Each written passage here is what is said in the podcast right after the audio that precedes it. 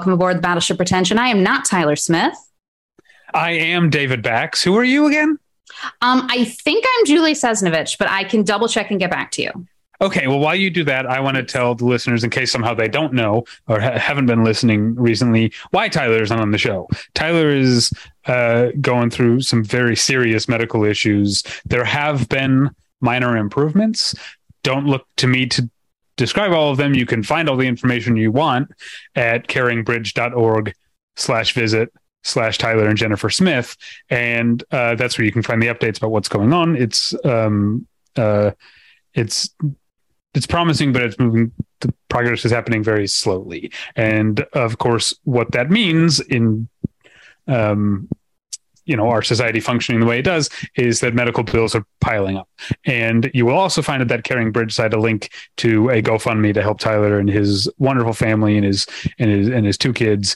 Um, to help them uh, uh, cover these medical costs. That's all there at caringbridge.org slash visit slash Tyler and Jennifer Smith. So that's what you can do.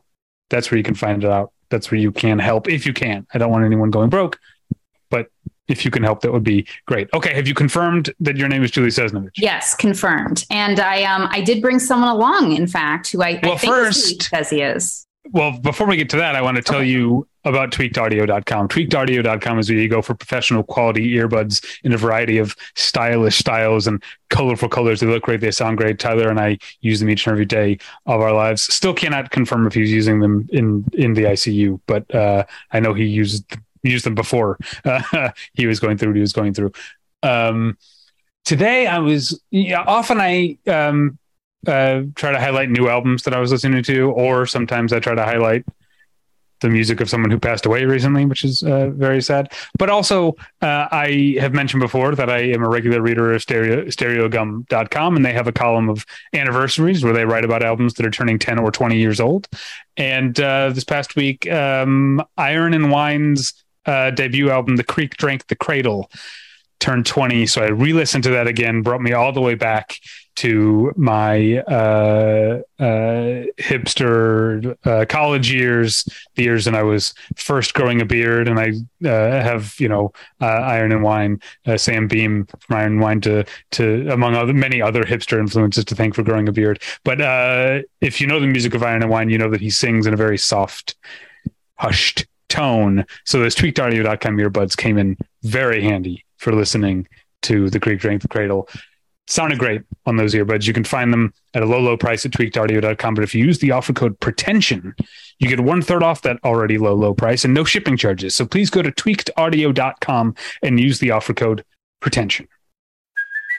Hey, it's Kaley Cuoco for Priceline. Ready to go to your happy place for a happy price? Well, why didn't you say so? Just download the Priceline app right now and save up to 60% on hotels. So, whether it's Cousin Kevin's Kazoo concert in Kansas City, go Kevin, or Becky's Bachelorette Bash in Bermuda, you never have to miss a trip ever again. So, download the Priceline app today. Your savings are waiting. Go to your happy place for a happy price. Go to your happy price, Priceline. Julie, we're back. We're back. Who is who is your guest? Um, my guest is um, my partner of 14 years and the Battleship Pretension editor at large. It's Scott Nye.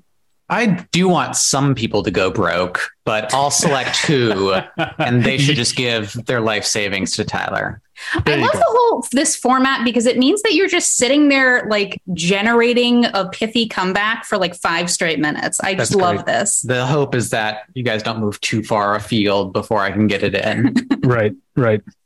Uh, well, um, this has been a as I was as I was saying, this has been a um, a tough time, obviously, uh, uh, at Battleship Pretension, and uh, Scott and Julie have helped uh, immensely, um, particularly in the field of coming up with topic ideas, because my brain is fried and I have not been able to do that. And uh, you guys came up with a great one that I'm actually very excited about.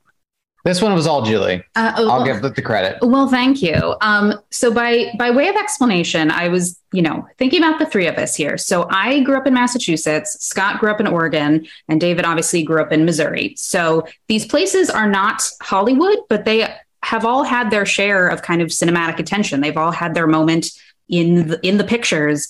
Um, so I kind of I wanted to explore movies that shot in these places, are set in these places, and just kind of like the cinematic picture that's formed from these places. Um, I would love to ask by way of introduction.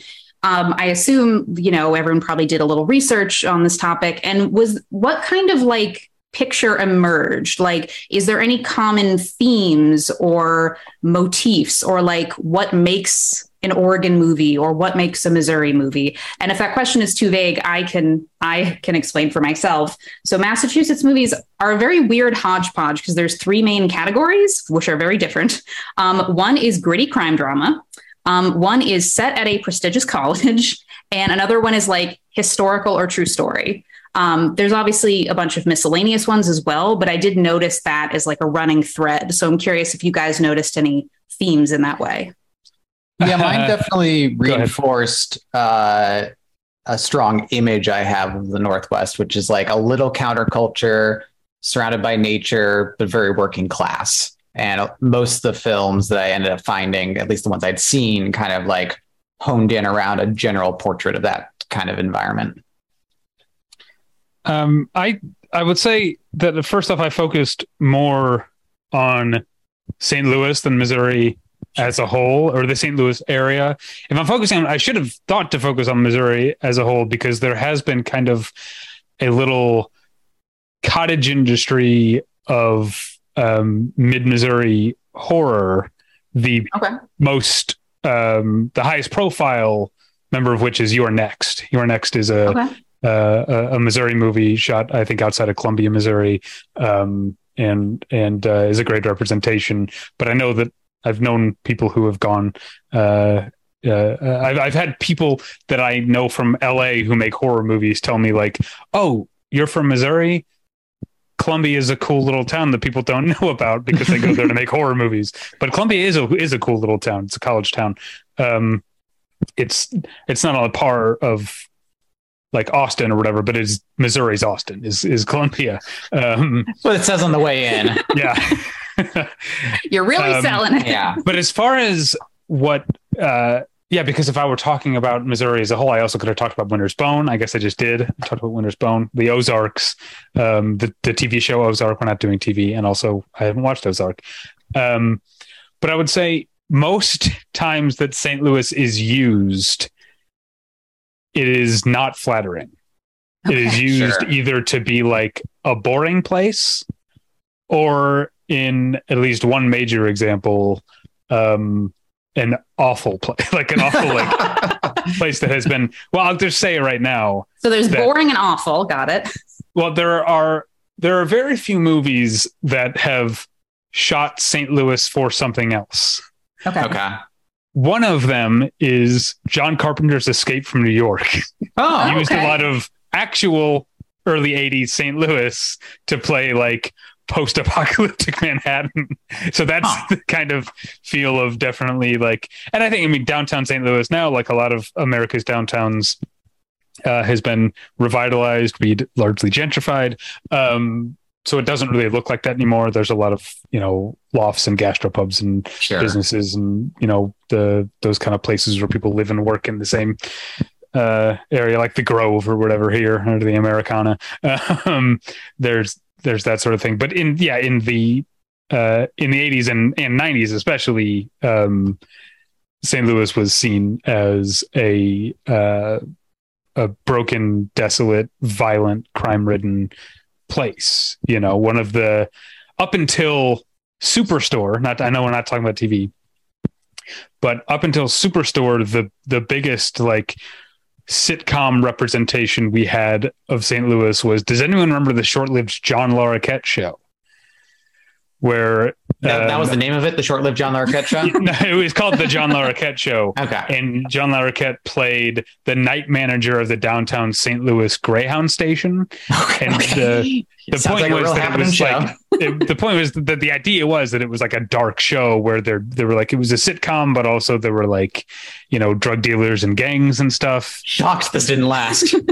Well, no, that, that's just the funny thing. I say the first season was like that because it was a ratings disaster, but it got renewed on the promise of making it a less dark show. And so, literally, this the second season, he's the daytime manager, and there's like a coffee shop, and it's like a fun bus station all of a sudden. And then Got it a got promotion. Great but, save. um, the first season is at least I don't know. It's been so long since I've watched it. Obviously, I was a kid. I don't know if it was actually good or not, but it definitely seemed like it was trying something, trying to be this kind of like darker sitcom. Anyway, so that's what St. Louis was for I think a Mhm. uh, a, a, long time. The other the other ma- main movie that has shot St. Louis for other places, but also including St. Louis, um, is um, Jason Reitman's Up in the Air. Up in the Air, most of like you see they're flying around to you know like Omaha and Columbus and all these sort of like mid-tier American cities. Most of that was actually shot in St. Louis, including the scenes that take place in St. Louis. And there's a whole part where George Clooney has a monologue about the Lambert Airport and the architect who designed it and stuff like that. And that's great, great St. Louis representation there. But it's also very funny that they were like, yeah, St. Louis can play every place where it looks like you know people are droning their lives away in cubicles, just waiting to get uh, to get laid off. Um, so yeah, that's kind of. We'll get into more, but that's that's the St. Louis is rarely used as a positive place unless it's the past, which in many cases isn't actually even shot in St. Louis. when they Yeah. Sure. This this is very educational to me because Scott and I have lived in each other's home states. Like we both like because we went to college in Boston, then we lived in Portland. So we're fairly versed in that. But between us, we have spent a cumulative 48 hours in St. Louis. It's not cumulative though. It's entirely me. I know, but, that- but that's Oh, still right. it's still between us. I ad, I admit I'm contributing nothing, but I'm saying we we look to you as a as a scholar on this topic. Well, it is funny that you've essentially confirmed my picture of St. Louis because before we started recording, Julie asked me, "So, what was St. Louis like that 48 hours you were there?" I was like, "Pretty boring." uh, so already, I mean, there's- uh, like to to come to St. Louis's defense, there is a lot of history there, and it's actually a really interesting city because um, at the turn, there was a time that St. Louis was what I think Chicago has become now, like the second city to New, to Hmm. New York. When there was a time when during you know in the 1800s and and the time of westward expansion, you know, St. Louis was like every explorer or every frontiersman or every pioneer, every you know, uh, whatever you want to call them, however you want to uh, characterize them, that was everyone's last stop before they set out. So it was a major hub, um, and there's a reason why you know um, in uh, at the, in the early in the first decade of the 1900s, the St. Louis was host to the Olympics and also host to the World's Fair. It was a big deal, and then it kind of like petered out, and Chicago became uh, the big city, which is why there is to many one of the many reasons there is to this day kind of like a one way rivalry where St. Louisans are like uh, mad at Chicago, but then also a lot of them, like myself, go and live there. And Chicagoans largely don't really think of St. Louisans uh, that often. Uh, kind of a you know um, Don Draper. Uh, uh, what was oh, his the name? meme? yeah. What Oh, was it? and- Ginsberg. Ginsberg. Yeah, Ginsberg situation. Yeah. Um, but yeah, so I don't know what you did when you were in St. Louis, but there is like Forest Park, which is like uh, where a lot of the um, buildings from the World's Fair um, and and the grounds from the World's Fair still exist. It's a beautiful park. One of the, I would say one of the most beautiful uh, city parks. I know, and there's also a Forest Park in Portland, right? It's There also is. called that. Yeah. Yeah. Um, I've been to that one. Uh, also very beautiful. Um, but uh, it- it- St. Louis is is an interesting place if you know what to do. It also is a fascinating food place. Um, it it has, uh, you know how like a lot of cities in America have like that one weird thing. St. Louis has has like a half dozen of them, and Okay. they're, they're all super I would like say a lot of these a lot of cities have many weird things. yeah. I mean, I mean like food wise. Oh, food things. Okay, sure. Yeah, like there's that one. Oh yeah, like um, Rochester, New York is where you go for garbage plates or whatever. Yeah. Like um, St. Louis has like toasted ravioli, but then it also has like the St. Paul sandwich. Then it also has gooey butter cake, and there's like more that I um, am not thinking of or, right now. It's um, uh, yeah, it's a strange, strange place. Um, but uh, I've gone on way too long about St. Louis uh, without talking. This episode movies. sponsored by the St. Louis Tourism Board. I've, I've gone too long without talking about movies. Let's talk about movies. Sure. Let's. Um, so how do you want to organize this episode? Well, Are we I mean- bouncing around. Are we focusing on one city at a time? I mean, I I figure we could trade off because I broke mine down by the aforementioned categories I listed. I don't know if anyone else has that many categories. I kind of got like two to three. Okay, so that's what I have to. Um, Okay, let's I see what you got. I can start off by talking about what I would loosely describe as the mid aughts Boston crime movie explosion. Okay, Um, so I would say this is probably the most well-known genre out of Massachusetts is the gritty crime movie. Um, I think one of the first big ones was The Friends of Eddie Coyle, which, if you haven't seen it, is an amazing movie from Oh, the yeah. 70s starring Robert Mitchum. Um, it's based on a novel. Um, it's, you know, it's it's really good. It's just a really good, like, noir crime movie. Um, then we about. were actually just you weren't on the show, but I mentioned Friends of Eddie Coyle just last week oh, really? With with with Scott because I was talking about how like low rent the NHL used to be, and like it's funny that the Boston Bruins are like, like I don't think. I, I- feel like the Boston Bruins ownership today would read a script like the Friends of Eddie Coyle and be like, I don't know if we want to be associated with like this is the place where the guy takes his buddy to get him drunk before he sends him off to get shot in the head. but the like there's full on just like Boston Bruins action uh, there. Now I feel like major sports teams are so much more protective and kind of Oh, yeah. Disney-fied. Sure. Um, so that's that's a great picture. And then about 25 years later, you get Boondock Saints. Um, And then somehow something's in the water that like three or four years later, suddenly there's a huge pileup of these all at once. Um, tax credits in the water, if I remember correctly. well, there are tax credits in the water. So um, Mystic River was an early one. Um, Gone Baby Gone, The Town, The Fighter, Shutter Island, Edge of Darkness, What Doesn't Kill You. Um, and I will say, Scott and I saw The Departed together in maybe the most Boston experience of our lives, if you want to describe that situation. Oh, I mean, it was so it was a preview screening. So it was one that we got like passes. It was maybe from the video store you worked at at the time, or like a newspaper or or a newspaper or something, one of those. Um, but it was in the largest auditorium at the Boston Common Theater, which I think seated like 650 people or So, something. like right downtown. Yeah, it was a gigantic screen, and it was rented out by the studio not only for, to like hype up uh, preview audiences, but it also had press there. It had either members of the Dropkick Murphys or just they reserved seats for friends of the Dropkick Murphys because there were signs on them. I think the Wahlbergs had some seats too, so it was like hardcore Boston shit, but not like high enough celebrities to actually get like Mark Wahlberg there. It was just like a Friends of Mark Wahlberg screening Right. um, and then full of Boston locals who screamed at the screen every time something was vaguely inaccurate geographically, or in probably my favorite example, just the degree of cell phone reception inside the Boston T. Yeah.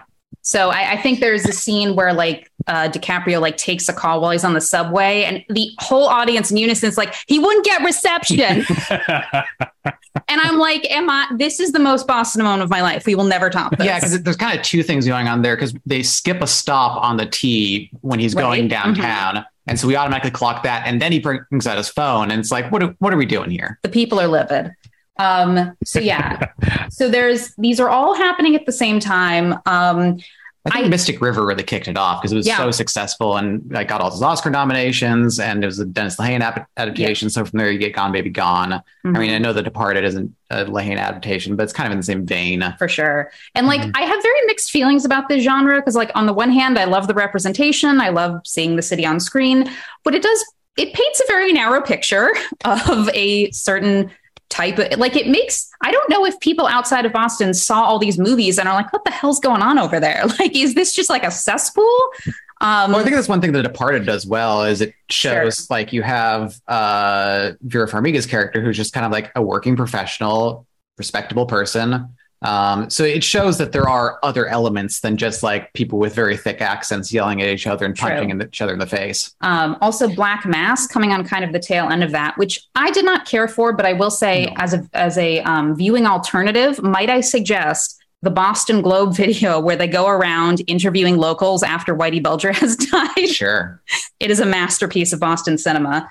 Um, uh, Seth Meyers has a great video he did on his show called Boston Accent the Movie that is a parody of all of these. And it, it's very fixated on the accent and it has all these archetypes like the British guy trying his best, um, the guy who gives up halfway through. Which Black Mass is all of these. Oh, Black Mass is absolutely all of these. And then he's like excessive listing of suburb names. Yeah. It's like, where do you want to do the meetup? Taunton? What about Watertown? What about Worcester? And then he's like, this scene goes on for 20 minutes. um, so that's. I remember I had a friend who said that The Departed was just two and a half hours of I'm not a cop. yeah.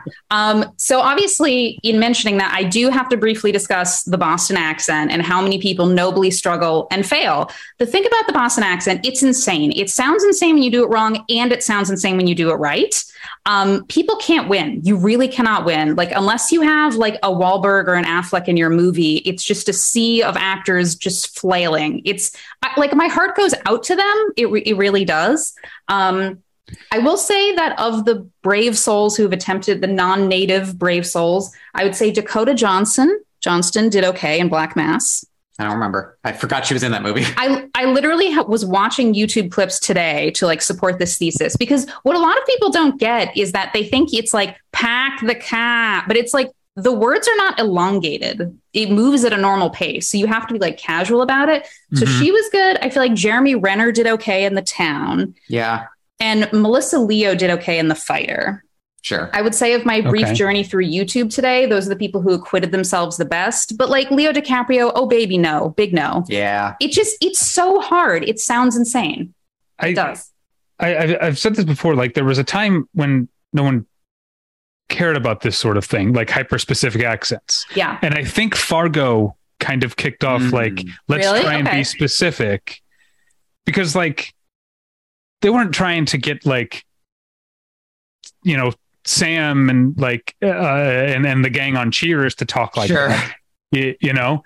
Um, but like I was thinking, I never watched Mare of Easttown, but getting like I know that one of a big thing about Mare of Easttown was they had the specific like that part of Pennsylvania accent was like a big part of it, and it's just like so strange that people didn't people didn't do that. There was like sort of yeah. vaguely East Coast and there was vaguely Southern. And yeah. now people are more specific. And I kind of like it, but it also leads to the like the shaming, the criticism of it as well. But I am looking forward to someday someone doing a a real St. Louis movie and having I want to okay. see big name actors. You know, I, I, I, I want to see uh, Benedict Cumberbatch not only do an American accent but talk about uh, taking Highway 45 um, yeah, yeah. I mean, again, my heart goes out to them. I'm not here to shame. I am here to like provide empathy and say, like, I'm sorry that you're in this movie and this movie is asking this of you.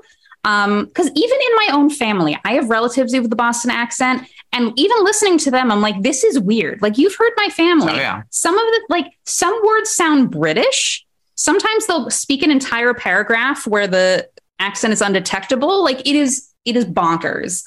Um, so yeah, my heart goes out to them. But yeah. Um, so. All right. So I was trying to put my list into groups, and I realized another thing that is very common to St. Louis movies to the point where almost almost all of my movies actually fall into this. So is, one group.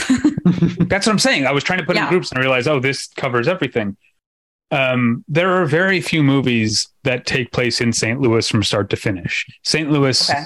is often a stop in the movie. I mm, mentioned sure. I mentioned up in uh, uh, up in the air where St. Louis is just one of many places th- they go. Um, a movie that I have actually uh, this is going to make me sound like a bad comedy geek, I guess, but I've actually never seen National Lampoon's Vacation from beginning to end. We um, forgive you. I don't know that I, I have know, either. Come to think of it, yeah, but I know St. Louis is one of the stops, and I know that the joke is again that it's a crime-ridden place. It's where their car gets like graffitied or whatever. Um, but uh, um, there's there's so many like multiple road trip movies um, that where people stop in St. Louis. The Brown Bunny, Vincent Gallo stops and like has a meal um, in St. Louis on his cross country motorcycle trip, and then the the biggest one to this day, the first movie that I think of when I think of St. Louis, because for two reasons. I think it was probably the first movie I saw where I was like, that's St. Louis, that's where I live, and they shot there. And also the scene they shot there is a very memorable scene, especially for a boy who's not generally allowed to watch already R-rated movies. But uh, Planes, Trains, and Automobiles. Sure. Has a, an extended scene at the aforementioned Lambert International Airport. And that's where um, Steve Martin has his breakdown where he says like the fucking car right. in the fucking parking lot, and then what's her name is like you're fucked. So that that whole scene, the whole reason the movie even has an R rating is because of that scene where they say fuck two dozen times, which was very exciting to me as a kid, and knowing that it shot in St. in St. Louis. But again, that's another one where it's just a stop. Um, right on on a road trip, and there's there's a couple more, but they they kind of fit into another category, so I'll put those off for later. Cool. Well, my first category is just kind of general Oregon wilderness, um, which Oregon has a lot of and a lot of different uh, topographies. I think I'm using the word, right word here. I think so. There's like you got rivers and mountains and snow mm-hmm. and yeah. rain and densely forested areas and all kinds of different things that you can uh, squeeze out of Oregon. Uh, so much so that they shot not only the original Incredible Journey movie, but Homeward Bound, the Incredible Journey, the virtual remake of the 60s Disney movie. Now with um, more animal talking. Now with more animal talking. I've never seen the original The Incredible Journey, but that was a big thing I discovered in research is that they didn't seem to cast humans to voice the animals. So I don't know. 60s audiences were just easier to please, I guess. They didn't need Michael J. Fox in there, kind of like talking them along. Um, wow, I didn't know that. Yeah, I've never seen the original either, but I, yeah, I saw the home, Homeward. I saw Homeward Bound a lot as a kid. Yeah, Homeward Bound had a profound effect on young Scott. He, he well, we cried had, just thinking about it. Um, um, like many Midwestern middle class families, we like I was never on a I wasn't on an airplane until I was 17. If we went somewhere on vacation, we drove there, no matter yeah. where it was. And so we had a full size van that had a TV and VCR. Oh, that was always what I wanted growing up. Yeah. Yeah. So Homeward Bound and The Sandlot were big, heavy in rotation on, sure. on Bax family road trips. Just get the kids crying. They'll, they won't notice how long you're driving. Yeah. Um, in addition to those, though, uh, I found that the the general shot a good amount in Oregon, uh, kind of like pulling train mm-hmm. track stuff uh, in the densely forested area there. Um, F.W. Murnau City Girl uh, shot some of its uh, wilderness stuff in wow. Oregon as did the excellent Western uh, Day of the Outlaw, shot in what is now a vacation resort area. Day of the Outlaw is a very desolate Western, like very much edge of civilization stuff. It's a great movie um, and portrays a vision of Bend, Oregon that is uh, out of step with the current reality. It is um, more leisurely now. Um, oh, Into the Wild, uh, the Sean Penn movie, shot some stuff in the Oregon wilderness.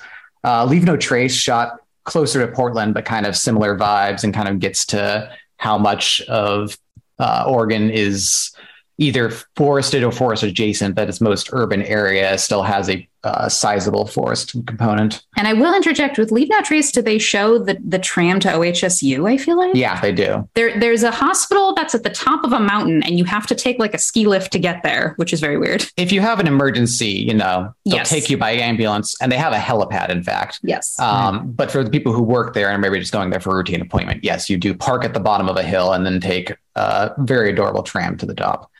Um, let's see. Oh, well, the shining shot at um, its exterior stuff at the Mount Hood Lodge or Timberline Lodge, sorry. Um, and which is just outside of Portland, about an hour or so. Um, let's see what else do I got on the forested side of things. Well, I guess kind of similar to Leave No Trace. Pig, of course, is a kind of mm. big recent Portland movie. Um, gets more urban as it goes along but uh, starts with kind of Nick Cage on the outskirts of Portland, living in the woods and uh, I don't know, shuffling for truffle. Not what I digging for truffle. You don't shuffle. Yeah, I don't think you shuffle. You I mean, that sounds more fun. Buffalo. You shuffle off yeah. to Buffalo. yeah, that I guess that did clue me into thinking about. I should at least mention that the Goonies shot a lot in the Oregon coast, but I hate the Goonies, so we should move on. We don't talk about the Goonies. Um, I would also say I didn't I was curious about Portland movies too. You know, having lived there, I feel like I have some skin in the game. Um, didn't Wild shoot there, or is it just set there? Um, I saw that it had, but I couldn't remember anything too specific about it. Okay. And of course, she like she's hiking the whole what Pacific Coast Trail or Yeah. whatever. So yeah, she ends up there, but I couldn't remember to Sure. what degree. Yeah. Um, yeah. So I guess are, are we just going in a circle? Yeah, what's Should your I next pick- my- My, category? next Yeah. category Yeah. is set at prestigious um, institutions of higher learning. Um, so this is a complete pivot from the, you know, horrible crime-ridden slums of Southie to the opposite end of the spectrum, which is Massachusetts has a number of very famous colleges. Um, so probably actually one of the first commercial films to shoot on location Boston at all is a pretty good movie from 1950 called Mystery Street. Um, it stars Ricardo Montalban, and it's like a murder mystery that has a big forensics element. Like it was kind of um, in that early wave of movies where like the audience doesn't know what forensics are, so it maybe over explains by modern standards, but they did a lot of location shooting and i think the the expert they call in or whatever like works at harvard. So that was like one of the first times they shot at harvard. Um, you jump forward a little bit you get love story very famously shot on the harvard campus. Apparently they fucked up some trees while they were shooting and harvard was so mad that you pretty much can't shoot there anymore. That's Oh. why they shoot the social network there because Harvard just won't let you do it. yeah so it's harvard like um, still mad you about have uh, apparently Abel Ferrara is to blame for the fact that you can't shoot in Catholic churches in New York City really because of Bad Lieutenant. Well, Abel Ferrara will ruin just about anything for you. Yeah. so then you um you know jumping ahead obviously the social network we know it shot a little in other parts of boston not on the harvard campus because we knew someone who was an extra in it um Yeah.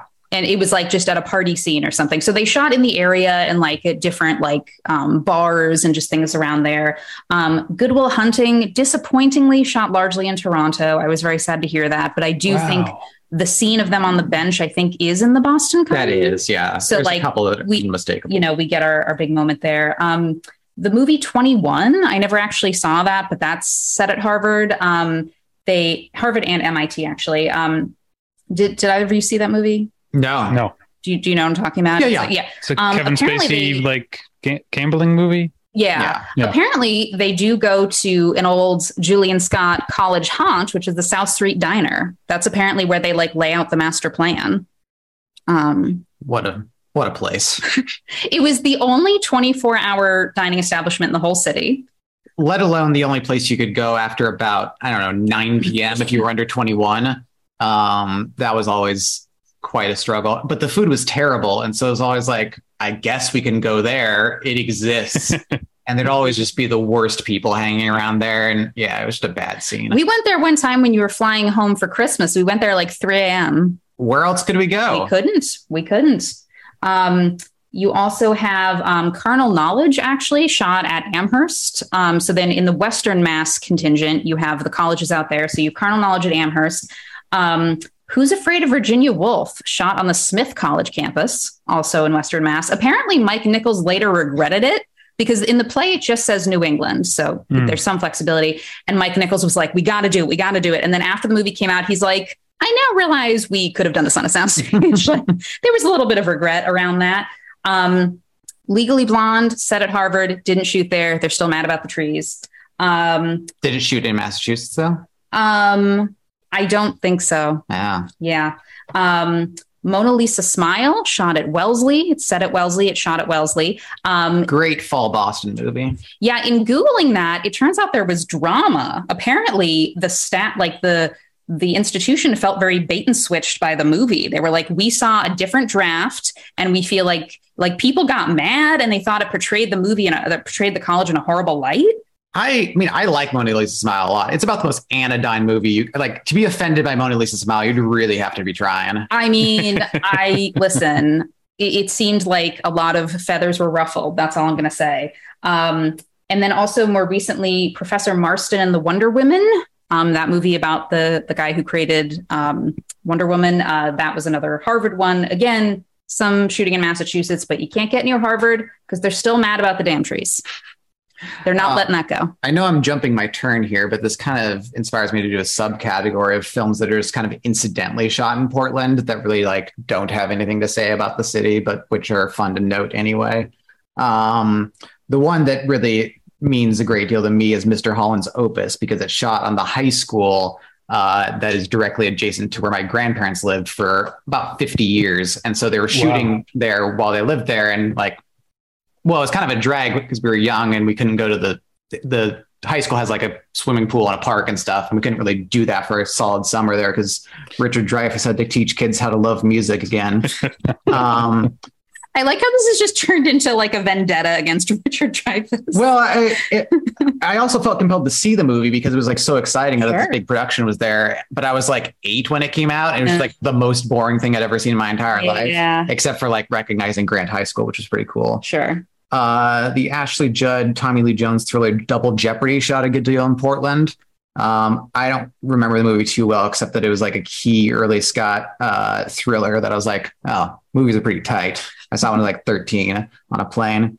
Um, the other thriller, 90s thriller that I have to bring up is Body of Evidence, shot a great deal in Portland. Um, I I really it really says nothing about the city. I just like to bring up Body of Evidence because it's the movie in which Madonna is put on trial for uh, fucking a man to death. Um, her body is the evidence. You see, I didn't know that's Um, what it's about. that's what it's about. Uh, it unfortunately has more courtroom scenes than you might care for with that premise, and really like diving into this case that makes no sense and would never be brought to trial. But um, if you ever want to see the machinations of ridiculous law, uh, Body of Evidence will provide that. Plus, then Madonna fucks Willem Dafoe on top of a car full of glass. So it really has something for everybody.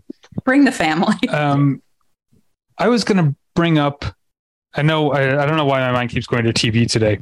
I was going to bring up a TV show for each of your cities, and then I looked them up and realized they're both Vancouver. Yeah, Uh, that'll Fringe. happen.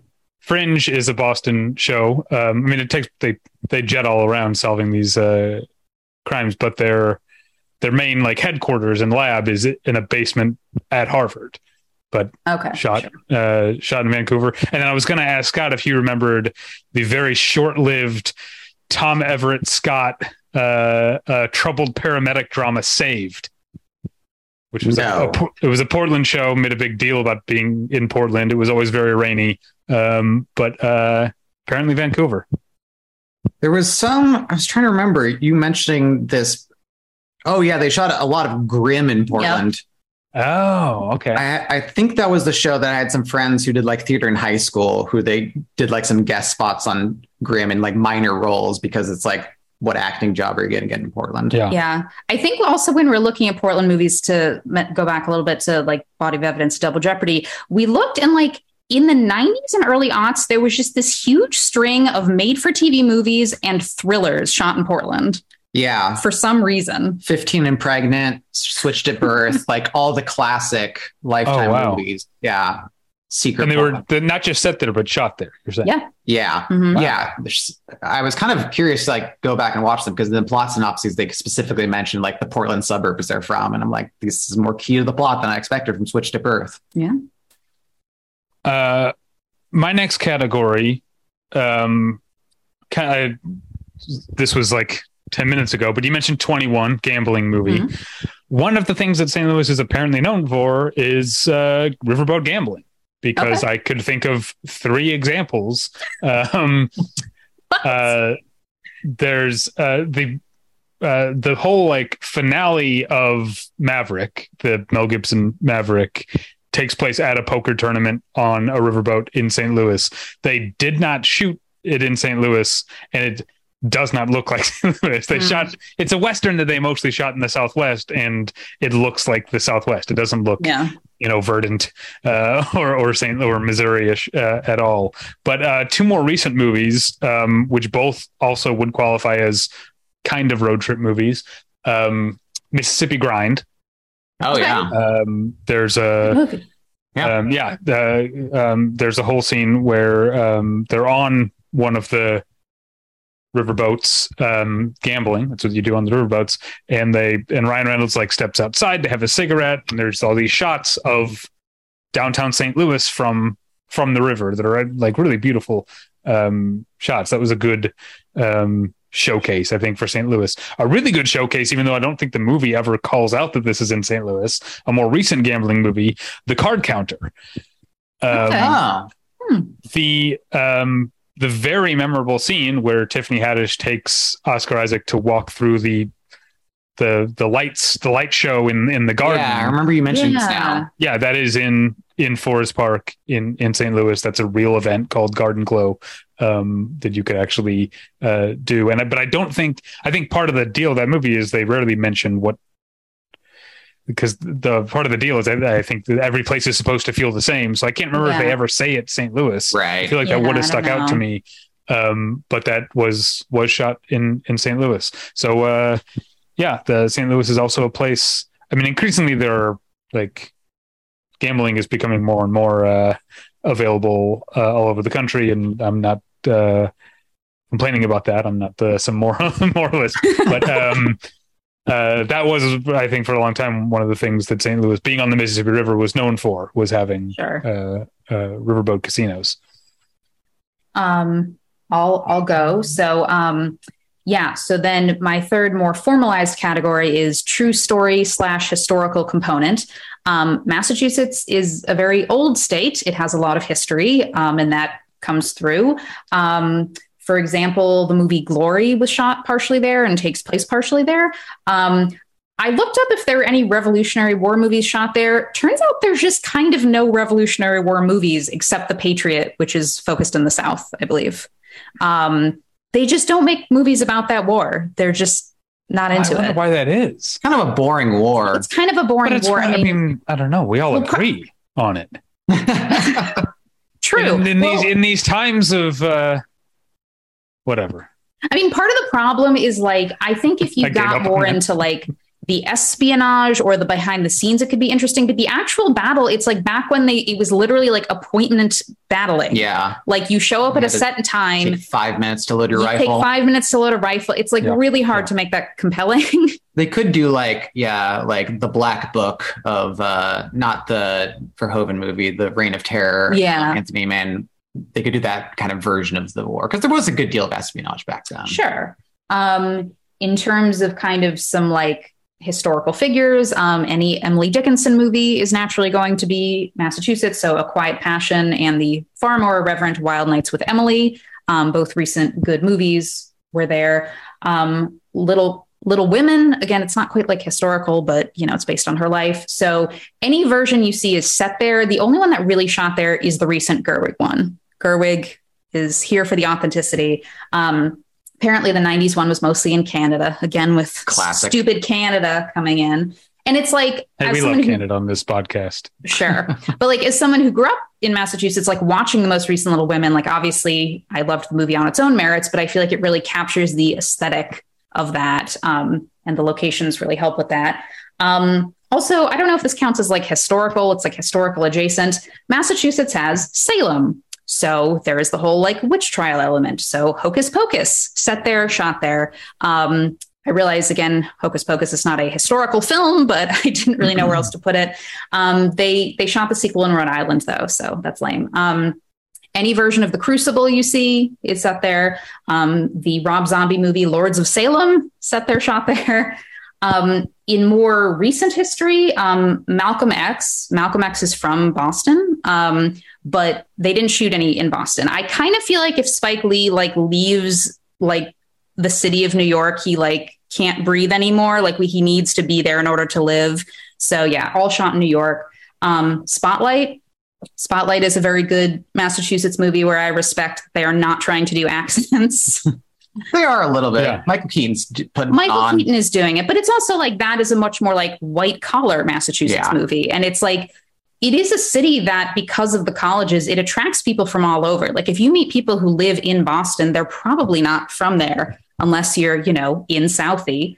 Um, and in very recent history, um, we had the the doubleheader of Boston Marathon bombing movies. So you had um, Patriots Day and Stronger. Stronger kind of dealing more with the aftermath.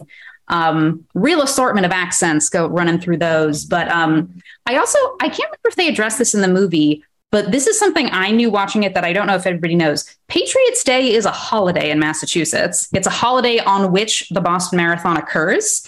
And I'm like, if you don't know that, the title of this movie sounds insane. Yeah, but it's also like if you're already there for Peter Berg, Mark Wahlberg shit, you're like, yeah, Patriots Day, fuck yeah.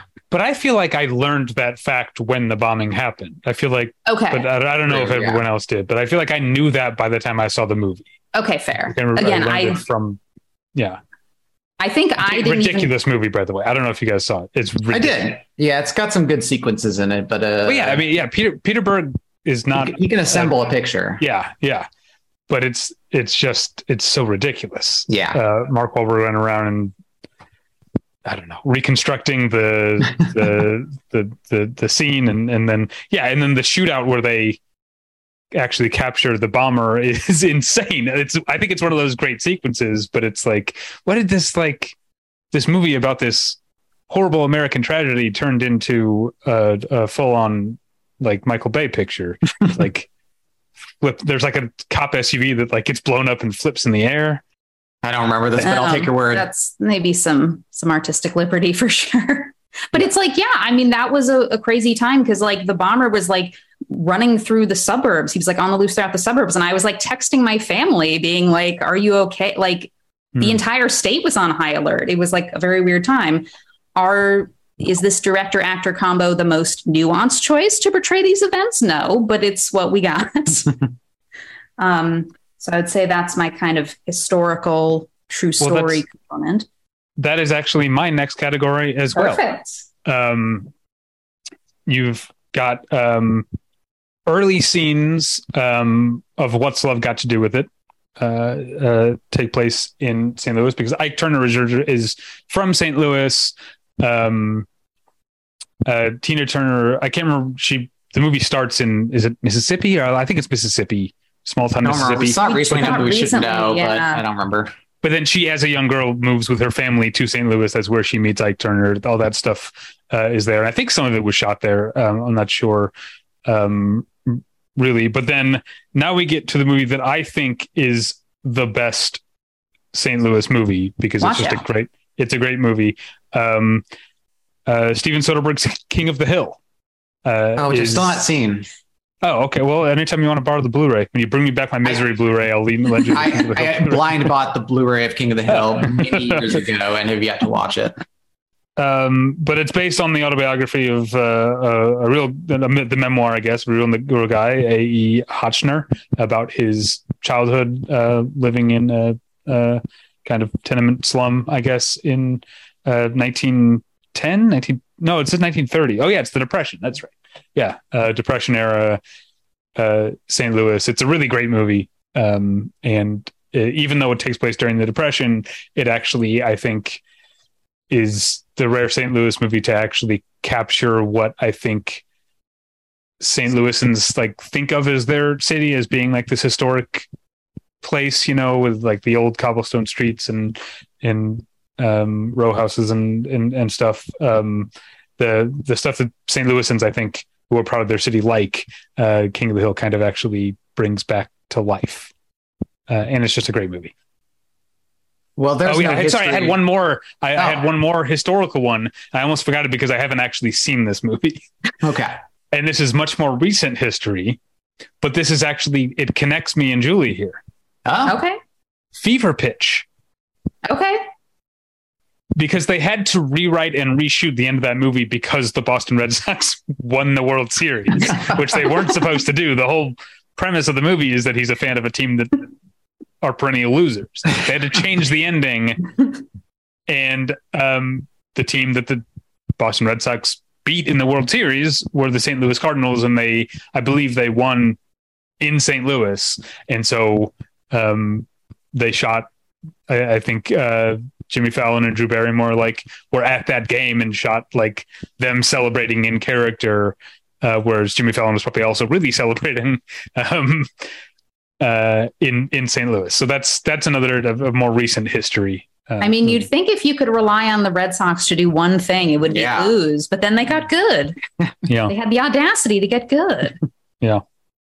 Um, Yeah, there's no history in Portland, so my next category is a real uh, beer off track. Um, there's just a lot of weird people in Oregon, and there's a lot of films that tap into that ener- uh, energy.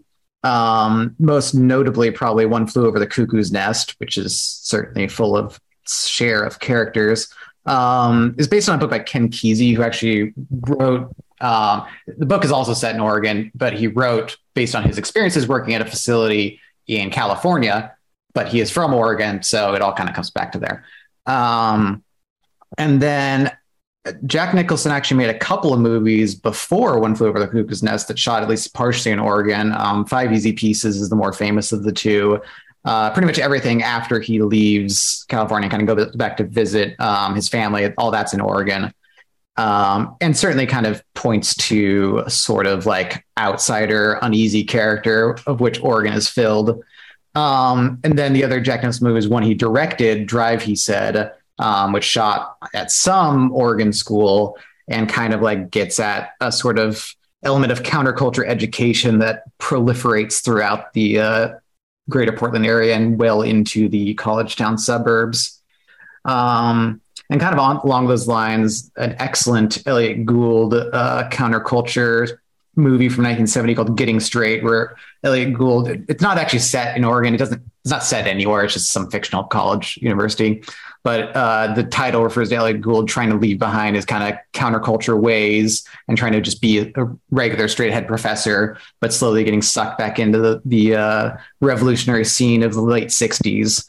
Uh, it's Elliot Gould, one of his Elliot Gouldiest. He's very uh, a lot of use that as an adjective. hell yeah, a lot of a lot of yelling and a lot of uh, you know very broad gesturing, a lot of big speeches, um, but very very cool energy. Um, Green Room, the recent thriller about uh, Nazis, um, points to the unfortunate white supremacist angle of Oregon weirdos that hang out on the fringes and occasionally invade the city and get into fights with the leftists. That's very recent Portland history. Um, but yeah, Oregon does have an unfortunate history, and some would argue, and I think correctly, very much present of uh, white supremacy um, that still lingers in the uh, shadows. So Green Room was right to set its action there.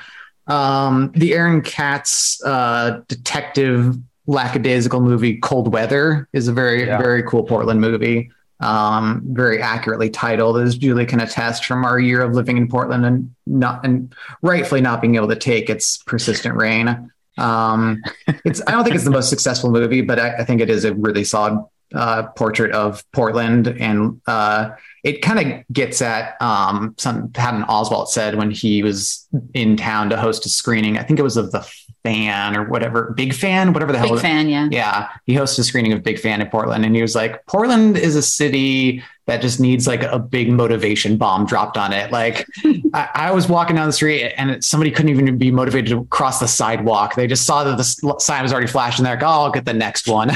and Cold Weather is kind of about a guy who tries to be a detective, but as is typical of the Portland outsider, lacks the motivation to be a proper one. Um, so definitely worth mentioning. Um, real quick bit of Portland history that I think I learned from um, an episode of No Reservations with Anthony Bourdain. Sure. Um, you probably went there. The term to get shanghaied comes from yeah, that Portland? does come from Portland. Yeah. Um, the uh, so Portland. This this is an interesting bit of history that they unfortunately, to my knowledge, haven't made a movie about. Although I think it factors in Pig because the tunnels in Pig are these same right. tunnels, I believe. Yeah. Um, there's a whole network of tunnels underground Portland that uh, used to be used when they would get sailors drunk and just take them under the bar, ship them through the tunnels, and uh, throw them on a boat. And suddenly they were crewing a boat. and uh, and the idea is they'd wake up on their way to Shanghai, and that's yeah. what I meant to get to be Shanghaied. Yeah. yeah. Um. Yeah, so I have a bit of a grab bag next. There are some like Massachusetts movies I just couldn't fit into anything else. Um, I have a couple movies that I really like. That is the rare movie about like just nice people leading nice lives in Boston, which I honestly feel like is so rare. Um, one is Next Stop Wonderland, which is I oh, directed uh, by Brad Anderson. Yeah, and I think he's a, a local, but I think it's Yeah. like 99 or 2000. It's like just a rom-com. It's just Yeah. just this nice movie about like Hope Davis falling in love and it like shows the city in a positive light, but also like it is very Boston. It's not just like we're in some anonymous place. It's like and I remember watching it and being like, "Oh, there can be this? Like we're allowed to have this?" Did they shoot? Was that one that has parts of the aquarium? I think there's the Yes. aquarium. I know there's a lot on the on the the blue line, I think. Yeah. Well, that would be the aquarium. So Sure. yeah. But yeah, we watched that together. Very, Yeah. very pleasant Boston movie. Yeah. Um, another very pleasant Boston movie is uh, Between the Lines, which is from the 70s. Oh yeah. Oh Um, yeah. that's about a group of journalists working at like an alternative newspaper. Um, it has a great ensemble cast with Jeff Goldblum, and again, it like shows the city, but it's just like this is this is a city where people live and have normal lives and aren't just like killing people in Southie. but that's a, that's I really love that movie. Yeah. Yeah, the it's pretty terrific. And it, it has an amazing cast, including a very young Bruno Kirby, Oh right. who um, is like because there's like a hipster like before we use that term, it's like a hip alt weekly, and he's like the poser who wants to write for them basically, and he writes something at one point. That I think of all the time because it's so funny. Where he writes like, "If you're like me, you're a big fan of enamel pins." Um, but yeah, very charming movie. Highly recommend. Um, less charming, but still a quality picture. Unsane. Unsane is a Boston movie. Um, I mean, a lot of it is set in an asylum, but before it is, it is in Boston. Um, I think Sod. That's one of his iPhone movies, right? Yeah. I think he shoots the city in a very interesting way where like Boston does have a lot of like skyscrapers and tall buildings and he shoots Claire Foy like against them in such a way that she looks very like small and terrified. So that's kind of interesting. Um, the recent movie Pieces of a Woman, which I did not care for, says it's in Boston. It is very Canada. I am watching this movie and I'm like, this is the most Canadian thing I've ever seen. Get out of here. I don't even know why they set it in Boston. Like, why can't it just be that's a good Canada? question. I'm not sure. Th- there seemed to be no reason it couldn't just be Canada, except maybe they have better health care. Yeah, that that would factor in. um, uh, Ted and Ted 2, got to mention those. Um, you know, I think a lot of, again, they shot a lot in Canada, but um, yeah, obviously very Boston has Tom Brady in the second one, etc. Um, Mermaids, we actually watched that recently because of Natalie's recommendation. Um, That's shot all over Massachusetts. That's set in the 60s, I think. Mhm. Um, very kind of charming small town vibes. Um, the Verdict, that was another one that shot all over Boston. Um, I think Boston is playing itself. Um, And that's another one where you don't have Paul Newman doing like he's not trying to park the car. he Paul Newman at no point parks the car. I Um, think the, the Coens really wrought a lot of. I think uh, actors who have to like meet with a. Uh, Dialect coach. A, a, a dialect coach to like talk about to talk like well how, how would I talk about him from Tallahassee as opposed to Jacksonville like I think the Coens are ultimately to blame for that Yeah, I mean, again, I think it is like the other thing about the Boston accent is it's very tied to class. Like people have asked me, they're like, why don't you have a Boston accent? And I'm like, because I didn't come from one of the towns that has it. Like it really does have a lot to do with money. I grew up in a very rich suburb. Um, my parents both used to have it, went to college, moved to the suburbs, lost it. Hmm. Notably, one of um, my mom's sisters who did not go to college and stayed in the city still has it. It's like very class driven. So like, well that comes plays- up in the De- in the Departed Mark Wahlberg says Yeah. something about like Leonardo DiCaprio as a kid of a divorce as a kid he like he's like I bet you had one accent when you were with your mom and one accent when you were with your dad Yeah. Yeah. Um, so yeah, I mean, I Paul Newman, he's like a lawyer, right? Yeah. Yeah. So he's and a drunk yeah. So he's fancy. He doesn't have it. right Um, also recent best picture winner Coda. That was uh, in Gloucester. Um, there because they're a fishing family and that shot there. Um, also another like charming movie, Guy and Madeline on a park bench. So there is a Damien weird, Chazelle Yeah. Yes, there is a weird Damien Chazelle erasure where people think Whiplash is his first movie. It's not. His first movie was in 2009. He started it as a college thesis. Um, and then it kind of morphed into its own thing. Imagine if La La Land was filmed in Boston on grainy uh, black and white film stock for no money. That's Mhm. what it is. And it's very charming. It's very charming. Um, Sure, I'd like there's, yeah, there's a lot of like tap dancing and like playing jazz and it's just very like immersed in the city. Yeah. Um, I was like watching the trailer again today and be like, oh yeah, they're because they were also, I think, shooting it like verite. Like they had no permits probably. Yeah, because they shoot stuff on the T, and I can't imagine. Oh no, yeah, permitted that. and just like all over in the parks, and it's like just very immersed because he was going to Harvard at the time. Um, so that is very charming. Um, Knives Out is set in Massachusetts. They it shot there as well, but it's just like in a house. So I'm like, okay, sure. Um, in a, a kind of Cape Cod subset, Cape Cod Martha's Vineyard, um, Jaws. Jaws shot in Oh, Martha's Vineyard. It's supposed to be vaguely New England. Um, the Ghostwriter.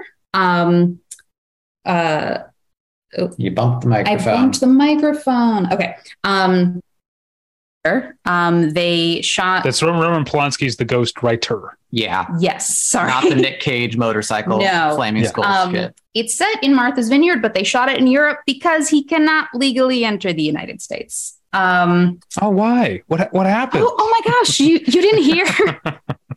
um, Lost his passport years yeah, ago. it's just Never a real administrative nightmare. Um, there's also a movie from the 50s called Walk East on Beacon. And I'm saying that because there's an exclamation point at the end. That was like one of those early procedurals where like half of the movie is just like voiceover explaining how the FBI works. Um, but that's another one where it's very interesting to see like a 50s view of Boston because it looks the same. Boston is an old city that just Yeah. like looks the same for a long time in a lot of ways. Um, the Kevin James motion picture Zookeeper, filmed at the Franklin Park Zoo in the suburbs of Massachusetts. And apparently a giraffe died Aw. Oh.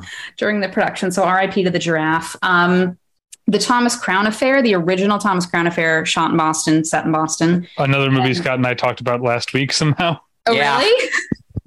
Most I've thought about the Thomas Crown affair in quite some time. Because I brought up the weird, we were talking about Rollerball, and I brought up the weird coincidence that John McTiernan has remade two different Norm, Norman Jewison movies.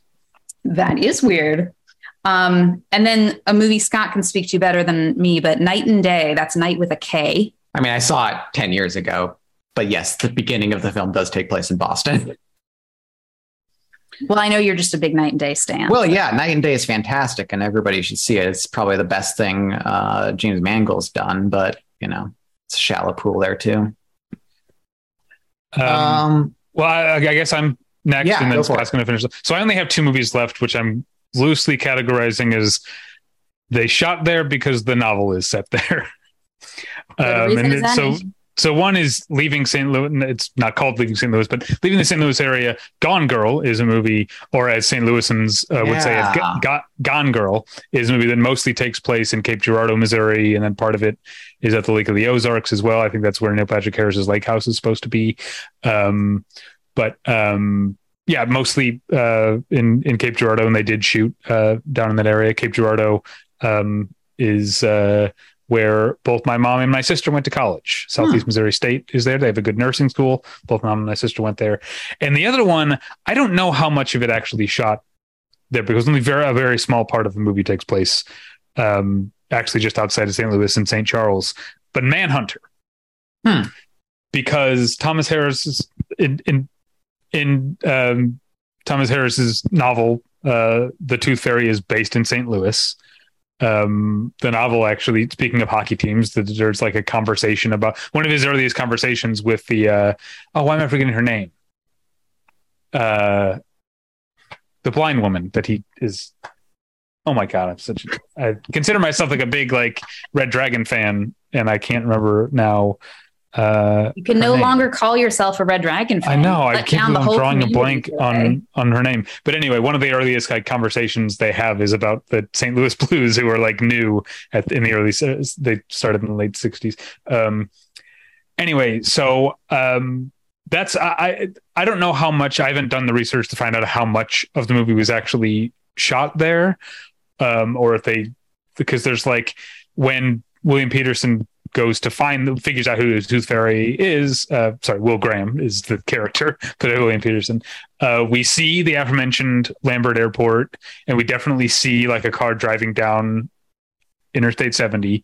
Um, but I don't I don't know how much of the movie was shot there, or if Michael Mann just like sent a team out to get some like uh, you know a second unit out to to to get some, some shots of St. Louis. I don't know. I haven't looked that up, but um, yeah, that's a uh, Red Dragon is a, a big. Uh, I don't think a lot of people are happy that the Tooth Fairy is from Red Dragon, but uh, it, that movie, that novel does have a lot of St. Louis representation. It is very specific about about that, and it also bring. Uh, I I would to get back to to come full circle and do some more St. Louis advocacy. one of the great scenes in Manhunter, also one of the great scenes in Hannibal, the TV series, is when the Tooth Fairy, uh, Francis Dolarhyde, takes. I can't believe I'm forgetting her name. Um, uh, uh, God damn it! Why? Anyway, uh, takes her to the zoo because he has an in with like the vet at the zoo where they have sedated a lion and lets her pet a sleeping lion. That's great, and it, but it also allows me to bring up the fact that low key St. Louis has one of the best zoos in the country. Okay. Um, and it is also, unlike all the other great zoos in the country, completely free at all times. Ooh. Hey. Yeah, that is a big. That is something St. Louisans are very proud of. That this- Did, that did they the St. Did they kill any giraffes while they made that movie, or are you you clean No, I on think that? the the the the the tiger survived. Okay, Um, perfect. Or are they just But- killing them routinely because they can't afford the upkeep because they're not making any money on it? Dark.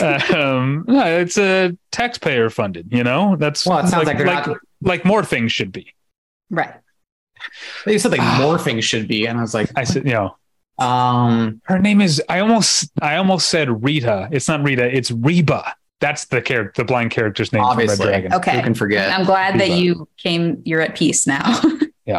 Uh, my last section is one that I will try not to spend too much time on because I surely could, but just um, addressing the major Portland auteurs, Kelly Reichardt and Gus Van Sant, um, who have each set several of their movies, a sizable chunk of each filmography in uh, the Portland area and greater Portland area. Um, the first Kelly Reichardt movie I saw was Old Joy, uh, and I think it was 2005 movie. I'm pretty sure I saw my first year in Boston and was a very strong like feeling nostalgic for Portland vibes because it, it shoots in a lot of landmarks that I recognized immediately. And I think the hike they do is in Forest Park. I haven't seen it since then, so I don't remember too specifically.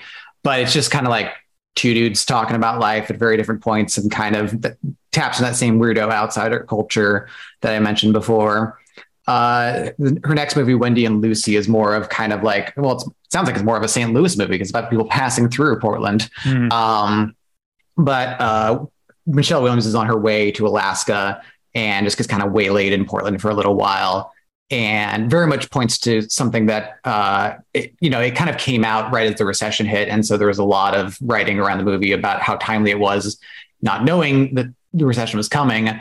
Um, but Portland's long been a place that people pass through or wind up at because of financial constraints. I mean, that's how my dad ended up there. Is he moved to California from Michigan and was like, I can't vibe with California, and then just kept moving north until he ran out of money working around money in Portland. Um, so Portland has a strong history of kind of like people just kind of winding up there, a very strong working class background. And generally, one of the things that's very touching about Wendy and Lucy is the way that like uh, people who are also about as poor as she is just kind of look out for her. And there's a lot of that kind of culture amongst uh, people in Portland uh, at, you know, kind of at or near the poverty line. Um, the one bit of history I can point to with Oregon set up settings, of course, her film Meek's Cutoff, which is about the Oregon Trail. It's probably the only film I can think of made about the Oregon Trail. Um, Which is weird. which is weird considering it's now like a marketable nostalgia point for uh, millennials of all remembering playing the computer game. Yeah. Um, but uh, solid film very much points to well what we all knew from playing the computer game, which is that just tough uh, tough rowing to get across the country there. Um, and then one of my favorite Kelly Reichardt movies that almost nobody talks about is Night Moves, um, which is about uh, environmental activists who are trying to I think, blow up a dam, if I recall correctly, um, which is kind of like the classic like environmentalist hardcore move, um, but which definitely taps into a strong sense of environmentalism that runs through. I mean, it, Portland is a very left-leaning city in almost every respect, but especially environmental causes are very near and dear to leftist Portland hearts. and um, there's a lot of organizations out there kind of advocating in both uh, you know illegal and legal manners um, and it's just a really cool thriller that I wish um, got talked about more in her filmography because I think it's one of her very best. Um, and then on to Gus Van Sant, who I really could spend the entire podcast talking about in general. So I tried to keep it fairly brief. Um, but from his debut film, Mala Noche, uh, which was based off, I can't remember the novelist's name, but um, it was kind of a Portland underground novelist who I think, I don't know if he's self published, but it was a very small print run of his book. Um, and which he resisted Gus Van Sant adapting because he thought anything associated with movies would somehow involve too much money, even though Gus Van Sant had like the amount of money he had in his bank account to make the movie. Um, and he spent like the entire Walt Curtis. Walt Curtis, yeah, he spent the entire like pre-production trying to convince Walt Curtis that uh, he really was as poor as uh, as Walt was. Um, Good flex. yeah, um, but uh, is a really solid look at the kind of Portland underground culture and kind of its immigrant culture, which is not uh, as widely discussed because, as mentioned before, Portland is a very white city. Um, his next film, Drugstore Cowboy, was a bit bigger budget endeavor and um, definitely gets into Portland's kind of druggy scene. Has a lot of great kind of like vaguely abandoned Portland houses, which exist all over. Um, probably the best movie ever made about Portland is My Own Private Idaho, which uh, very much gets at the way, like I said, people will both end up in Portland because they have no financial uh, opportunity to move out and kind of make their way. You know, it's about um, hustler culture and kind of gay for pay, or as more accurately termed it, gays for survival, um, prostitution culture. But it's also about um, Keanu Reeves plays a rich kid who just kind of like slums it in these cultures to like gain some kind of cred and sense of authenticity and kind of break away from his family. Uh, and as someone who went to a very rich Catholic high school, there's plenty of that going around too, of like rich kids trying to kind of get some street cred going. Um, and in that sense, and, in addition to just like portraying the city in a very beautiful and uh, geographically pleasing way, um, I, I, think that sense of culture is really what makes it kind of like the best movie ever made about the city. Um, even Cowgirls Got the Blues was at least partially shot in the Oregon area, but I, I, don't remember specifically enough where. But I do think it's worth mentioning because it's definitely like as far as the uh, stereotype of kind of Portland hippie vibes, it definitely taps into that. And is a big reason why I really love the movie, even though it's kind of like the most maligned of Gus Van Sant's uh, 90s period uh, is kind of viewed as him going too far into his own indulgences. But I'm like, those are some good indulgences, man. um, Elephant, his Palme d'Or winning film, shot um, at a local Portland high school. And it's not the Portland aspect of it isn't dwelled upon too much within the context of the film, but um, there's a lot about, I mean, who's pretty much like taking inspiration from the Columbine massacre, but there's a lot about that that transposes to most American suburbs, well, most white American suburbs throughout the country, and which is certainly true of Portland as well. Just the kind of sense of alienation and like self-imposed uh, exile that a lot of you know maladjusted teens experience, and frankly, the certain degree of gun culture that proliferates in Oregon, like as with most um, states that exist at kind of a vague uh, rural remove. Uh, the Portland film that I probably, I still think My Own Private Idaho is probably the best film ever made about Portland, but the one I really relate to most is Paranoid Park, which is one of Gus Van Sant's best movies and one of his least discussed. Um, it's about this kid who goes to suburban Portland High School who witnesses and is kind of like indirectly responsible for this like horrible accident where a guy gets killed and kind of about the kid trying to suss out his degree of responsibility in that and where he sits. Um, and it gets his name from this kind of like Portland skate park that he's kind of like investing in the culture there. And it's just a really very spot on portrait of kind of like the way, I mean, I certainly remember this from growing up there of just like the time you have as a teen to do nothing and just like sit with your thoughts and just like weird cultures that you get invested in because you just have nothing but time and um it has a really good portrait of the city's geography, a lot of kind of areas of highways that don't get shown a lot. Um, and kind of also calls to mind this is off the Gus Van Sant track, but uh, Aaron Katz's Dance Party USA, which is also about Portland suburban teens who uh, are kind of dwelling in a, a, degree of darkness that they're not w- ready to totally confront. Um, so both of those they make an excellent pair, and they're both rather short, so you could honestly watch them together. And then I should at least mention that he shot Restless there, even though it's by far his worst film. Um, and don't worry, he won't, won't get far on foot. Wasn't shot as much in Portland as I expected. There are a couple scenes that were shot there, but it's about a Portland cartoonist um, whose name I like John Callahan.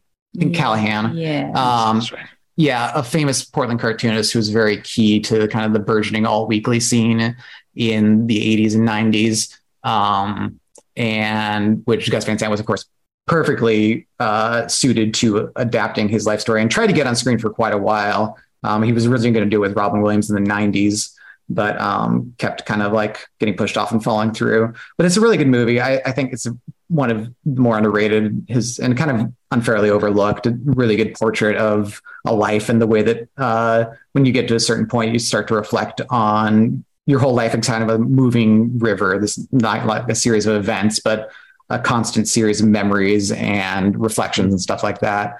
And I'm a fan of that movie too. Yeah, yeah, it's great. It um it does a really good job of portraying the kind of Portland alt scene um, and the way that people kind of like get weird professional careers based on like I mean his cartoon his the John Callahan's work is not the most artistically advanced, but it kind of has this weird kernel of inspiration that Portlanders latched onto. Um, right. I would also, uh, yeah. Well, oh, go ahead. Um, I would say just to there's a couple more commercially minded Portland ones that neither of us have seen, which is Stand by Me and Kindergarten Cop. Yeah, Stand by Me oh. is a blind spot. Yeah, I but, like Stand by Me. But we are acknowledging them, and they have been acknowledged. Also, um, uh, The Hunt, Benicio del Toro was shot in Portland. Okay.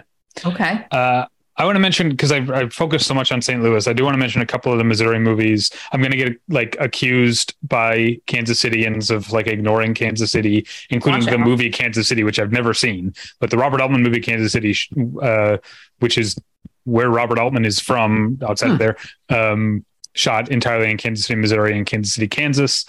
Um, Scott Frank's The Lookout, shot entirely in uh, Ontario, California, or Ontario, Ontario, uh, Canada, but um, takes place um, um, on the on the border. Um, and then, speaking of borders and speaking of history, I definitely should have talked about uh, Ang Lee's Ride with the Devil, which I haven't seen since the theater, but uh, that is an historical Civil War movie about actual.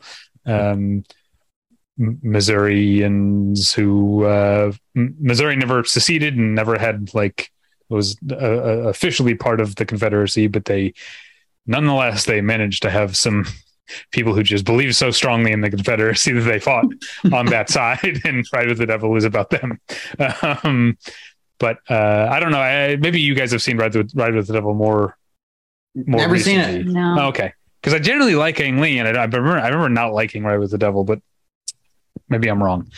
Uh, but yeah, I I wanted to mention mention those, um, and yeah, I wanted to give a shout out to Kansas City, a perfectly fine city. Obviously, but you're not going to stump for them. You're not going to be the tourism board for them. No, that because that is there is a bit of a uh, a, a, rivalry, and maybe it is a bit lopsided in the way that St. Louisans are envious of Chicago. I do think Kansas City has some St. Louis envy that St. Louis and St. Louis gets all the attention, and also that St. Louisans think they're better than the rest of the state, which is kind of true. Um, That's you, I, I have. I mean, it's. I'm. I'm. I've been guilty of it in my life. I have learned to like say, I'm from Missouri, but generally, St. Louisans when they travel outside of the state don't say they're from Missouri. They say they're from St. Louis because uh, I do think there is a little bit of a snobbishness. Sure. Like we don't live on farms like right. St. Louis and we're a real city because we still have this chip on our shoulders about the fact that St. Louis was once one of the great American cities and isn't anymore. And so I do think there's there's some uh, insecurity that leads to snobbery. You guys messed it up. You were given this great opportunity. Um, as long as we're in the, I'd be remiss if I didn't mention section. Just a few titles that I forgot to mention throughout the course of the episode. Uh, Animal House shot at uh, U of O. Um, bu- bu- bu- talked about that. Talked about that. Oh, Free Willy, whale movie. Yeah. Solid. Has a great shot of Pioneer Courthouse Square, which is kind of like the centerpiece of downtown Portland. But that's about all I remember, aside from the part where they free Willie. D- does Willie go to Pioneer Courthouse? Yeah, you know, he has a whale of a time. Oh baby. Um, I actually met Willie very briefly on a fourth grade field trip. Um, yeah. What was he like? charming fella. uh, Lean on Pete kind of also points to some of the uh, Portland outsiderness. Yeah. And uh, Thumbsucker, kind of forgotten mid aughts uh, indie maladjusted teen movie, but decent movie. And then I was gonna say I saw it, and then I realized I was thinking of Tadpole. Um, Yeah, because there you were a lot of those. At the it's time. really easy to get these mixed up. yeah. Yeah. Um, and then in the technically shot in Portland, but uh, obviously not set there phase, Portland has a strong stop motion scene. Um, dating back to Will Vinton Studios, who did like the uh, California Raisins commercials and stuff like that. And more recently, and probably more artistically successfully, the, the Laika movies are shot there because Travis Knight is uh, Phil Knight's son, I believe. Um, and Right. Phil Knight, founder of Nike, Right. in Portland, founded Nike there, et cetera, et cetera.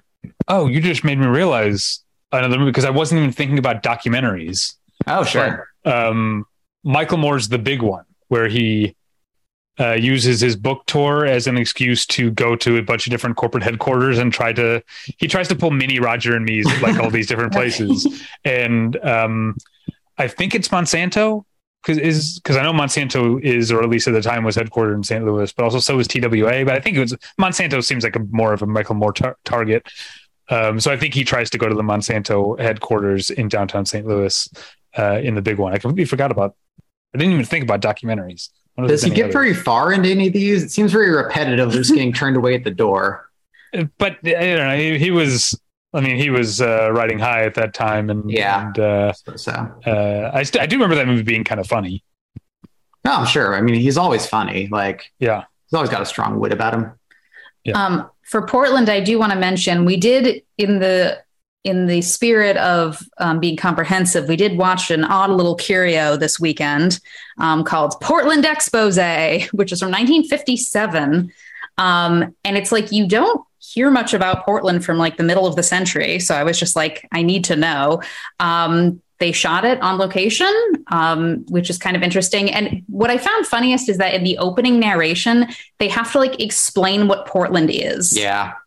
They were just like, Portland is a city in the Pacific Northwest with beautiful parks. And a, but then the movie's about a corruption scandal. So then they're like, but it's so fucked up with corruption.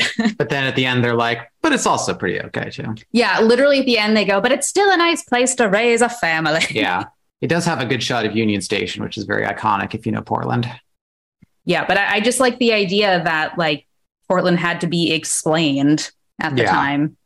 Um, I also see you put I Love Trouble on your list. I don't remember that being set in yes, Poland. it's not. So Okay. um, we talked about this, I think, on on the TCM episode. TCM episode. It's set mostly in LA. It was like a weird little programmer, 40s noir. They go to Portland for like five minutes. They do Right. not go I do remember outside, but they say they are in Portland, which again, for a movie set in 1948, that jumped out to me because it just like culturally did not have as much of like a, a, a handprint Yeah. at the time.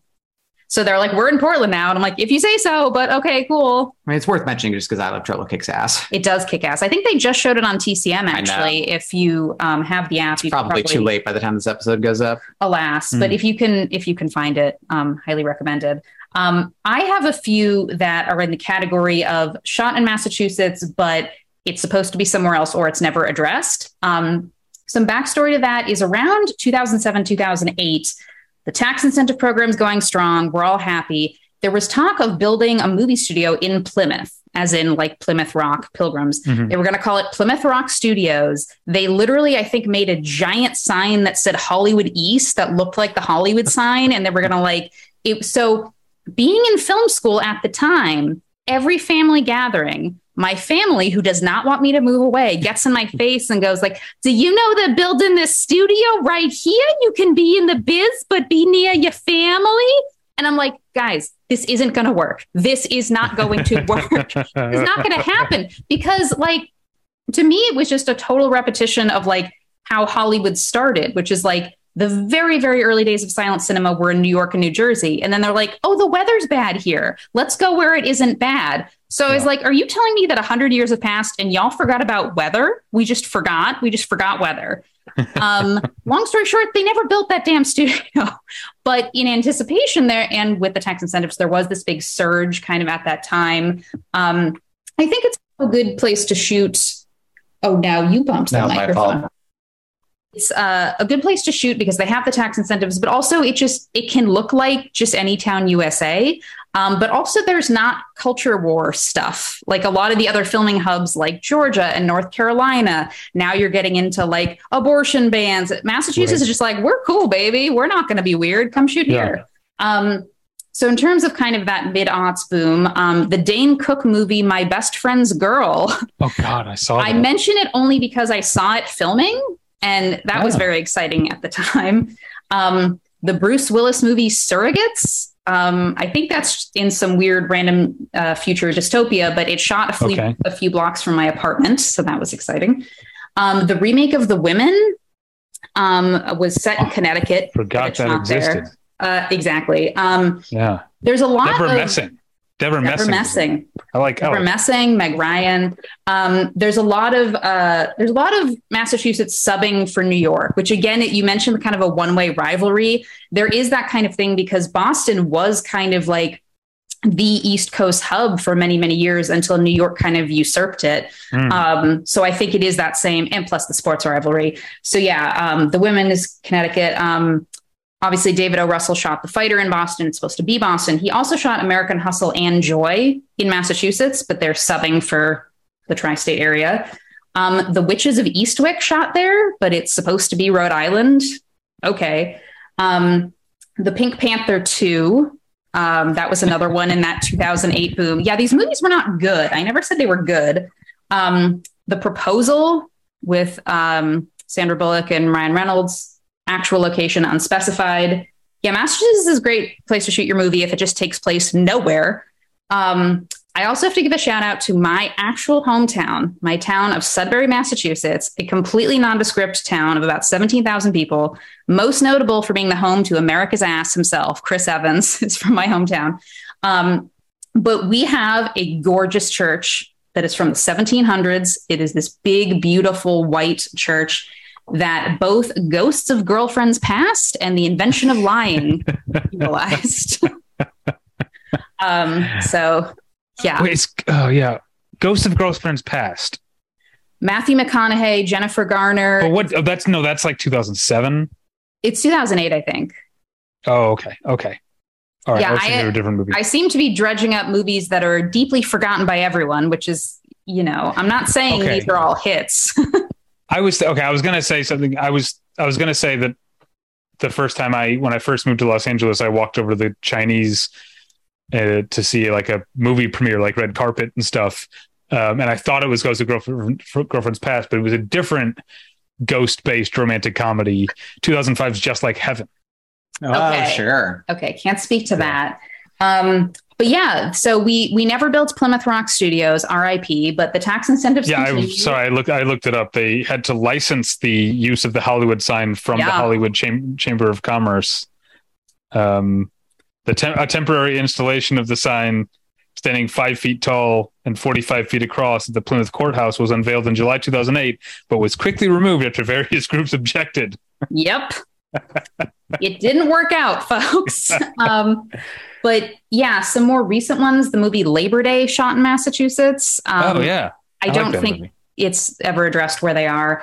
Um, but that's we look, got the Jason Reitman connection here. Jason Reitman connection. Uh, exactly. Up in the air, Labor Day. Um, don't look up. Apparently shot mostly in Massachusetts, subbing for New York. Okay. Sorry, had to mention it. Um, uh, Sound of Metal shot all over um, Massachusetts oh. without mentioning it.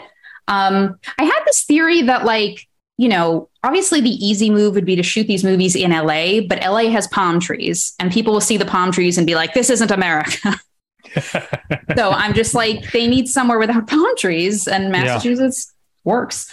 Doesn't um, have palm trees. It doesn't have boundaries. Also, um, the Tender Bar from last year. I so I heard about this movie. I heard that it shot in Massachusetts and it starred Ben Affleck. I just assumed it was set there. It's not. It's set in New York. I felt betrayed. You can't Um, shoot in Massachusetts with an Affleck and set it in New York. You just can't. You mentioned um, your your hometown of Sudbury being the home of Chris Evans. Now I am um, from St. Louis officially, is where I was born, is where I lived until I was like two, and my parents moved first to the south suburbs and then to the west suburbs. So I'm not going to name all the St. Louis celebrities. There are a lot of celebrities from the St. Louis area, but I was I mean, I think you've named them all on this podcast throughout Yeah. the years, whenever Yes, they I have. come up. Um, but I, w- I mostly grew up in a suburb of St. Louis called Ballwin, Missouri, very small. Um, uh, and that is, I only recently learned this, that is the home of Evan Peters. Evan Okay. Peters is from Ballwin. All right. Went, he went to a different high school than I did. Also, he's younger than I. Um, but anyway, I think we did it. I think we're we're done, Yeah. right? We I, exhausted I our would list? just like I would love to quickly ask a hypothetical question. So we've all we've all aired some grievances maybe about how our home states have been depicted. If you could make like fantasy mate like in your wildest imagination, what kind of like home state movie would you like to see that does not exist at present? I'm not that creative on the fly. Well, you mentioned Yeah. the the Shanghai tunnel thing. That's true. I don't know how much of a movie there is to make of that, though. That would still be set in Portland. I think kind of Pig was the right way to take it because you get Sure. the tunnels in there and you get a sense of the history without just a series of men being drunkenly hoodwinked into going out to sea. I was trying to figure Yeah. out in Ghosts of Girlfriend's Past, is it just a bunch of dead girlfriends? Um, I don't think they're dead. I think the premise is it's loosely borrowed from a Christmas Carol. Right. but I don't think they're I don't think they're dead. You're looking at the synopsis. Is it not made clear? No, because it is like ghosts show up and they're all of his past girlfriends, but at no point is it like this is how they died. This, this guy just cursed. That's interesting because obviously, like in a Christmas Carol, like a, a lot of the ghosts they aren't like literal, right? Like they're they don't correspond to actual people, These do. Right? I figured out that much. So that is an interesting complication that I cannot speak to. what if that's the twist of the movie is that he's a serial killer? Okay, so here's my Um, pitch: is that we okay. remake a dark, gritty crime version of Ghosts of Girlfriends Past. um, I guess I would like to see a movie about um, music in St. Louis, Sure. um, blues into rock and roll. But of course, the two biggest figures in rock and roll from St. Louis, Ike Turner and Chuck Berry, are both pretty problematic in in, in their own ways. Um, but I guess you, I mean, what's love got to do with it? Did get to some of that. Um, Sure. I don't know. That's off the fly, off the top of my head. That's Sure. that's yeah, what I can. I, I didn't submit that question in advance. Sorry, I caught you Yeah. off guard, but but dare to dream, I guess. Yeah, I'm trying to think what uh, what else happened. What else ever happened in But St. like that isn't like because it also like the Dred Scott case. But I don't even mean it doesn't St. have to be a true story. It could just be like Yeah. a, a Yeah. movie where St. Louis looks pleasant. I've got a new pitch a romantic comedy about rival food cart owners because Portland has a strong food cart scene. Okay. Ideally, it'd probably have to be set 10 years ago because the food cart scene was much stronger then and probably arguably less regulated. But um, I'm always looking for more romantic comedies. So there we go. Oh, I'm gonna. I, okay, I'm gonna say an entire movie inspired by the Wilco song "Heavy Metal Drummer," uh, because uh, Jeff Tweedy is from Illinois, but near St. Louis, and the opening lines of that song are. I sincerely miss the heavy metal bands we used to go see on the landing in the summer. And the landing is what we refer to, uh, how we refer to the sort of row of bars and nightclubs and restaurants that's sort of right by the river. It's Laclede's Landing, where Pierre Laclede, the Frenchman who sort of like established St. Louis, landed uh, the Mississippi River. So I'm going to say a movie adaptation of the song "Heavy Metal Drummer." That's what I. All right. That's what I want. I, I think Um, if we can figure out Oh, how to but there's crack- also the the we can make a horror movie about the Lemp Brewery, which is uh, uh, uh, a haunted mansion and, and brewery. Yeah, we haven't, we haven't, talked about like St. Louis's. We haven't talked about Mark Twain. We haven't talked about uh, Anheuser Busch. Um, uh, you know the the lifeblood of right the of the red blooded American male, Budweiser and Bud Light, all, so all come from St. Louis. What I'm hearing is that you want to produce kind of a waiting for Guffman esque, like summarizing the entire history of the city yeah. cinematic extravaganza. Is yeah, that what I'm all, hearing? All, all at once. Yeah. Perfect. Yeah. I would love if they can figure out how to make the Revolutionary War interesting. I'm like, guys, this is a major historical event. Surely yeah. there's something. Surely. I think your espionage yeah. pitch is the way to go. Yeah, Certainly can't stand those battlefields. Because they had that show, that show oh, Turn right. or whatever. With uh with uh, Billy Elliot, right? Well, yeah. I said his real name first, but sure, yes, he was Billy Elliot also. All right. Um, I, now we're just like our wheels are spinning. So let's uh let's wrap it up, right? All right. Uh you can find uh me at battleshippretension.com. There should be movie reviews there. I'm kind of swamped right now. Um, but that's generally where movie reviews appears at battleshippretension.com. You can email me at david at battleshippretension.com. Email Tyler at tyler at battleshippretension.com. I don't think he's checking his email right now, but he might be. I don't know. Um, and you can follow me on Twitter at Davy Pretension. Oh, and check out my other podcast, the one where I met your mother. My uh, wife and I watch an episode of Friends and an episode of How I Met Your Mother every week. Except right now, where we are, we're at the end of season three, and I'm guessing because of the writer's strike, there are only 20 episodes of How I Met Your Mother in season three, and there are 25 episodes of Friends, which means we have five episodes of Friends and no How I Met Your Mother. So, of course, we do what we do whenever that happens at the end of every season. We watch at random an episode of the great uh, and, and lamented Food Network series Mystery Diners. Appreciate the pivot. It's yeah, pretty impressive yeah. that they still managed to get 20 episodes out in the writer's strike. Yeah. Lost was doing like nine. But well, is that true? I feel like no, they did more than that. They did, I think they did like, they did like 15 16. or 16. Yeah, yeah. Uh, Breaking Bad only did seven, but they obviously had a shorter order to yeah. work with to begin with. But I think Veronica Mars also got 18 to 20 episodes in its last Hell yeah, season. They right? did. All right, so uh, let's go, Julie. Next, where where can people find you? Um, I'm on Twitter at says no says that's S E S N O underscore S A Y S. Um, I'm also in therapy. Like your girl is working shit out. Like highly recommend. Um, also, I'm not affiliated with them. I know a lot of people say therapy is too expensive. You're right, it is. Um, but there's a website called Open Path Collective where you can get um, it's therapists from all over the country, and you can get appointments um, for between thirty to sixty dollars a session. So um, I'm not affiliated with them. I don't have a discount code. I'm sorry. I just think that's a cool resource that you should check out if you want to go to therapy, but um, money is a concern. Uh, I am on Twitter at Rail of Tomorrow. If you request to follow me, I might see it. I recently learned that you can see it. Um, and on Letterboxd, um, catching up with some 2022 movies. Julie and I have been to the Laemmle NoHo 7 a staggering four nights in a row trying to catch up on the recent cinema. Um, and well, so you got to get it in while you can because apparently that that theater is not long for this world. No, Wait, the what? NoHo specifically? Yeah. Uh, this Why? is the the writing's kind of been on the wall for a while because uh, when the new owners bought it, they uh, contractually only had to continue letting a theater be in that space for a certain amount of time. And I think that time is up in the spring.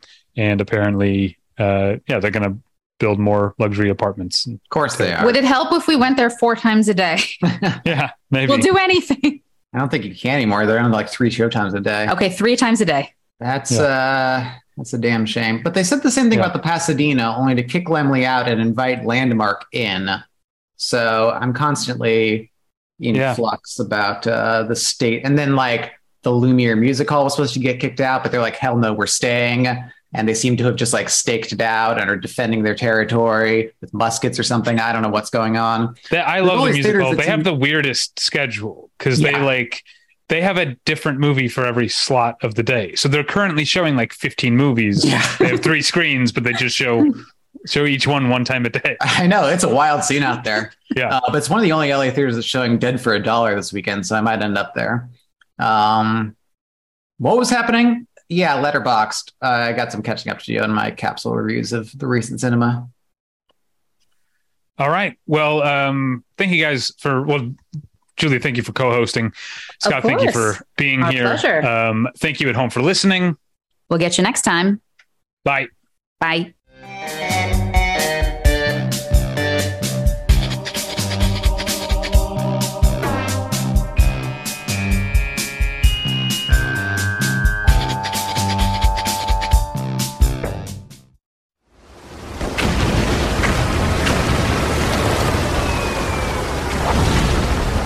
This program is a proud member of the Battleship Pretension Fleet.